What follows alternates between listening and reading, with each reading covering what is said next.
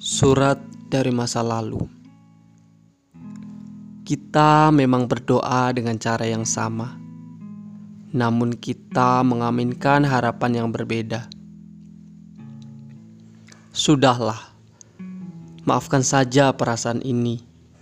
Tak perlu untuk saling gengsi.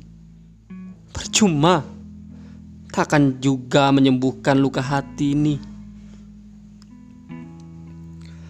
Aku sengaja memberikan jarak di antara kita, sebab aku tahu tak ada lagi yang istimewa pada perasaan yang mencoba tumbuh kembali pada hati yang sama.